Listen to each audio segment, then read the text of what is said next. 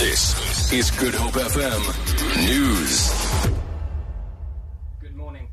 Political analyst Somadoda Fikeni says the call for an inquiry into National Police Commissioner Riah Phiyega's fitness to hold office could be a smokescreen for government to get rid of her.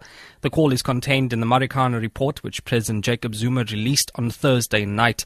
The report, which clears the executive, also recommends an investigation into former Northwest Police Commissioner Zukiswa Mbombo's fitness to hold office.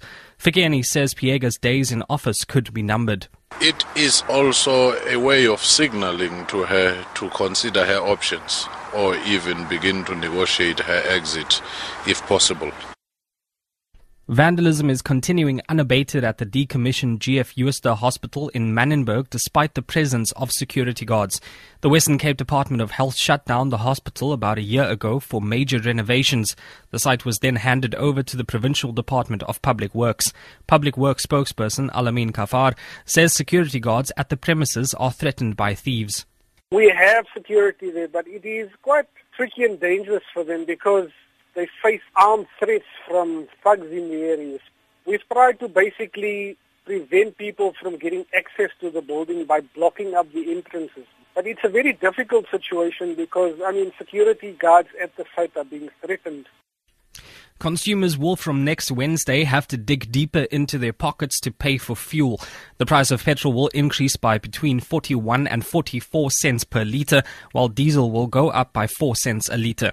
The price of liquefied petroleum gas will increase by 56 cents per kilogram, and illuminating paraffin will increase by between 6 and 8 cents a litre.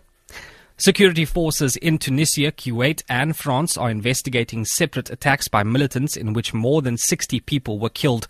In Tunisia, 39 people were shot dead at the beach hotel resort of Sousse. Some bathers scattered in panic as a gunman, disguised as a tourist, pulled out a weapon and opened fire. Rana Jawad reports. Tunisia's Prime Minister Habib Essid says most of the casualties were British nationals, followed by Germans and Belgians. The radical group, the Islamic State, has claimed responsibility for this latest bloodshed on their social media accounts. They referred to the assailant as Abu Yahya al Qayrawani. Security guards at the scene of the attack and other witnesses told the BBC there was just one gunman and he looked to be in his early 20s. He was shot dead as he tried to escape the scene. Tunisian officials say they will be closing down 80 mosques in the country for allegedly inciting violence.